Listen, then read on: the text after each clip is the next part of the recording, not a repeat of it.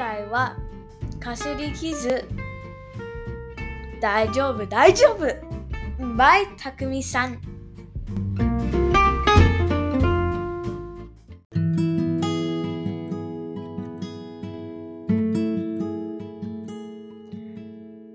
スターミナルプレゼンツナスタミラジオ。皆さんこんにちは。フロリダで ICU の看護師をしているエミです、えー、レディオマス第12回になります、えー、今日はですね、えー、この単語何でしょうか？という突然のクイズから始めてみようかなと思うんですが、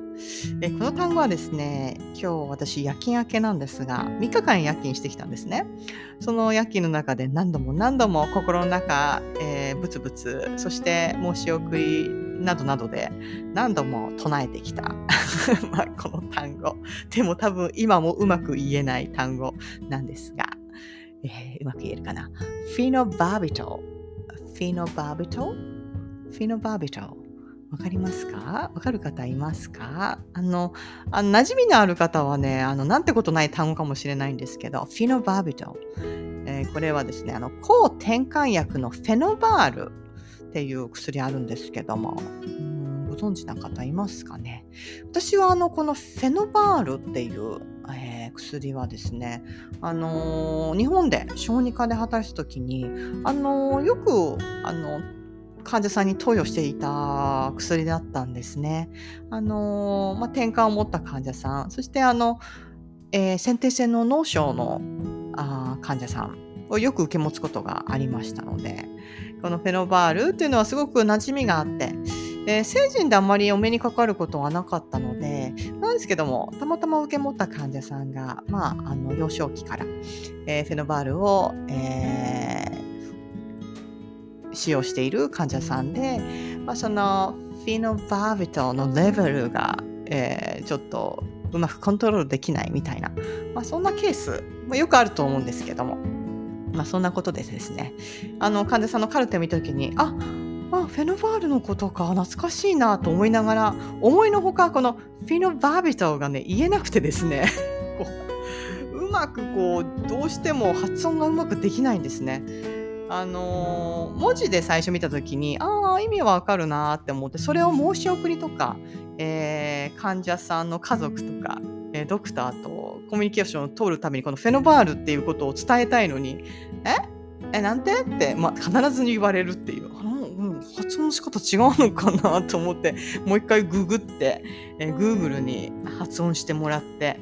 えー、何度も何度も言う前に、えー、頭の中で唱えたりちょっとボソボソ練習してから、えー、申し送りで意気込んで言うと余計言えないみたいな なんかそんな数日を 過ごしてきてですね、えー、フィノバービトこれから言えるようになってるかな？また言えなくなっちゃうのかな？なんかそんな風にして過ごしてきてるんですが。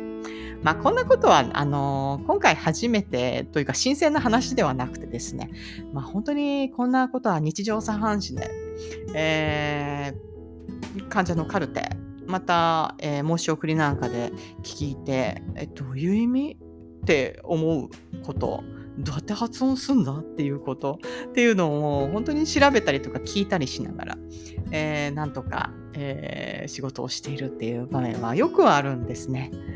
あの私自身は英語というのは高校の時に英会話教室というかあの、まあ、学校の英語の授業はあんまりあのうまくこう成績が取れる方ではなかったんですね。あのなんですけど、まあ、英会話っていうのはすごく楽しくてですねあの英語っていうのを使ってコミュニケーションを取るっていうのがあの、まあ、純粋に楽しいなと思ってきたというまあ、そんな始まりがあるんですが、まあ、今思い返すと日本で英語を習得している、えー、ネイティブスピーカー、まあ、英会話教室でネイティブスピーカーと話したり私は大学に行ってあのネイティブスピーカー英語のネイティブスピーカーたちの、えー、なスピーカーの教授たちと,、えーと、コミュニケーションを取ったりなんかもしてきているんですがあのやっぱりまあ日本に来て英語に興味がある人たち英語を学びたい人たちを相手に、えー、会話をしてくれる相手と私はえー、英語で話しているというすごくま恵まれた環境ですよね。その中であの英語を習得していくというのはまたあの実際にアメリカに来て、まあ、生活をするその周りは特にあのその英語を学びたい教えたい学びたいという人を対象に教えたいと思ってる人ばかりではないというかうまく説明できてますかね？あのー、私が例えばうまく話せないなこれ何ていう単語なのかなというのを汲み取ってこうこうこうだよとか少しあの言いたいことを待って聞いてくれるとか、まあ、そんな要素っていうのはあのー、まあ、日本の中でこうちょっとあのー、そんな風に英語習得をしてきたもんで実際にアメリカに住んでえー、うまく伝えられなければ伝わらないで終わるという そんな体験をたくさんするんですね、えー、知識がないうまくが伝えられないそんなことになってくると自分の必要なものをこう獲得できないみたいななんかそんな体験っていうのはよくあってですね。周りがあのちょっとそういうのを汲み取ってあのー、そんなラッキーなことはなくはないんですが基本的には自分のレベルを上げていくしかない。か、あのもう助けてと、あのもう、あの頼むか。なんかそんな風にしてちょっとやっていかなきゃいけない。そしてあの今はあの看護師として、えー、職場で働かなきゃいけないという中であのいろんな医療英語っていうのはまたあのー、なんかこうアクセントの置く場所がちょっとなんか私のこの感覚と違うなってよく思いながら、あのすごくいろんなあの間違いをしてちょっと恥をかいてみたりなんかそんなことをしながら あの過ごしているなって日々思いながら生活してるんですが、まあ、ある日のあのツイッターのつぶやきでこんなの見つけたんですね。えー、私の英語を逐一鼻で笑いながらコレクトしてくる子ってえー、大体第二カ国言語を持ち合わせていない。Her song を、は ?Her song? って何度も言われて、息子だよ、息子。言ってみな。You speak my language. って言ってみたな勤務っていうなんかちょっと 切れてるあのツイッターを見つけてですねあのー、この、まあ、このつぶやきは、この Her Song が、あの、彼女の息子っていうつもりで Her Song って言ってるんですけど、まあ、ネイティブのその、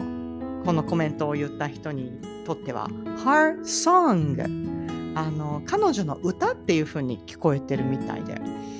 あの、Her Song これでもネイティブの人が聞こえ聞いたら、ハーソングに聞こえてんのかな？いや、わかんないんですけど、とにかくそれを私は一生懸命あの、あの、真面目な話をしつつ、えー、冗談言ってるわけじゃなくて、一生懸命話しているのに、話の節々で、ハーソン、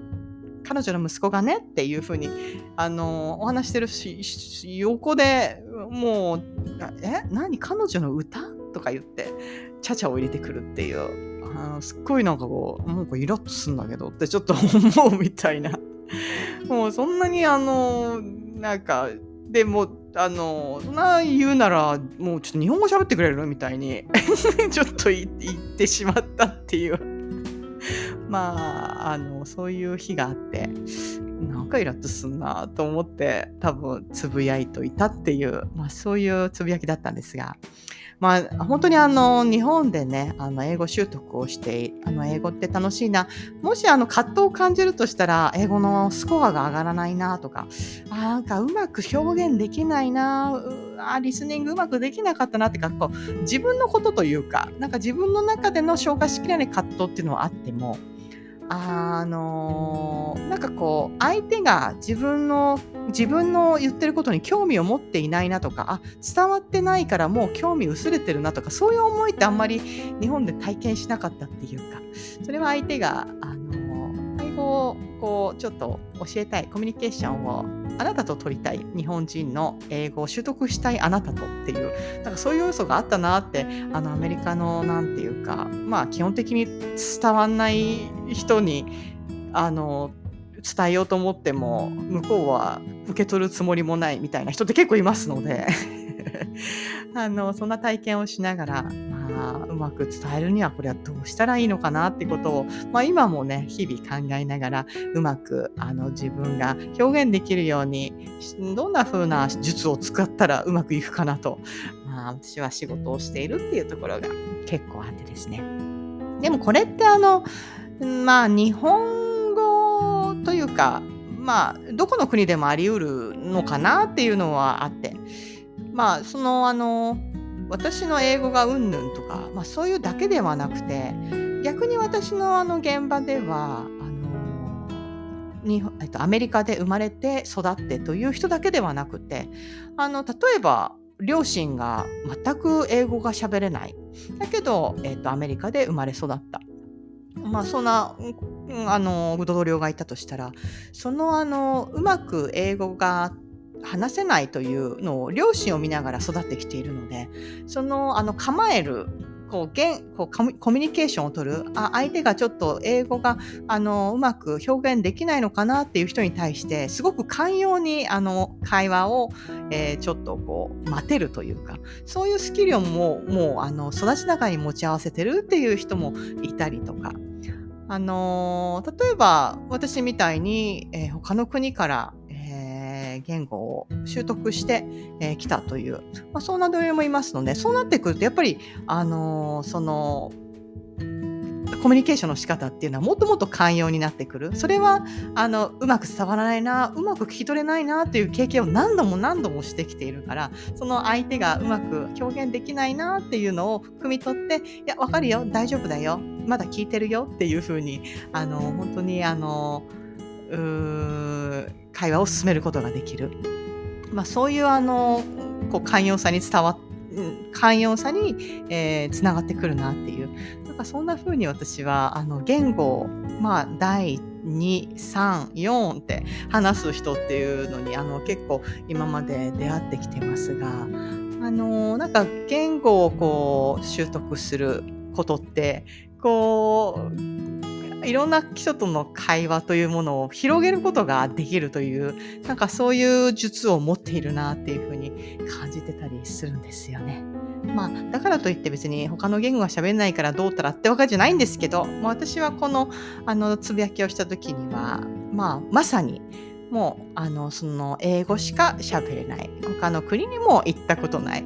えー、なんかそれがすごくあのだからそんななんかまあ、私にとってはちょっと否定されたというか、なんでそんな細かいことをいちいちいちいち指摘してくんのかな、みたいな ちょっと思って、まあ、わかんないんだろうな。ちょあまあでもこの言語を習得していろんなまあ葛藤を感じながら、まあ自分が成長できた分ってあるなって、まあちょっと気持ちを取り戻すというような、なんかそんなような、えー、日だったなと思い返します。えー、言語習得って、うん、大変ですよね。あの、英語を一生懸命勉強してますとか、あの、いろんな言語を習得してる方、それぞれいると思うんですが、あの、本当にあの、地道で、なんていうか、長い期間、あの、かけなきゃいけないものだったりして、そして永遠のちょっとまあ、テーマみたいな課題がなんかこういつもついてるというようななんかこうすごく自分をうまくこうちょっとアジャストさせながらこう付き合っていくみたいなところって言語習得ってあると思うんですよね。でもまあ時には少しあの自分の言語じゃああなたは喋ってくれない？私あなたの言語で一生懸命表現してるしようと思ってんだけど？みたいな。なんかそんなあのちょっとした強気を持っててもまあいいのかなっていう、まあ、アメリカだからそれできるのかな？アメリカは公用語は英語でな英語ではないというのがあるので。うん。まあ私は最終手段はちょっと伝わんないならちょっとあなたちょっと日本語喋ってくれる？そっちの方が分かりやすいと思うんだけどっていうのは冗談で最終のふあの最後の札としてあの 持ち合わせているというまあそんな話でしたね今日は。えー、今日はこの辺で終わりたいと思います。皆さん、今日も元気にお過ごしください。それでは、Have a nice day! Bye!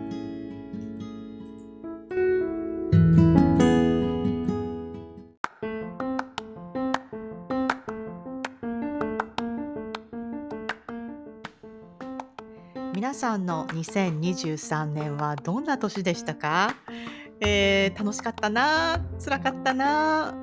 なんか成し遂げたなやっちまったな失敗談みたいないろんなことを思い返すとあるんじゃないでしょうか。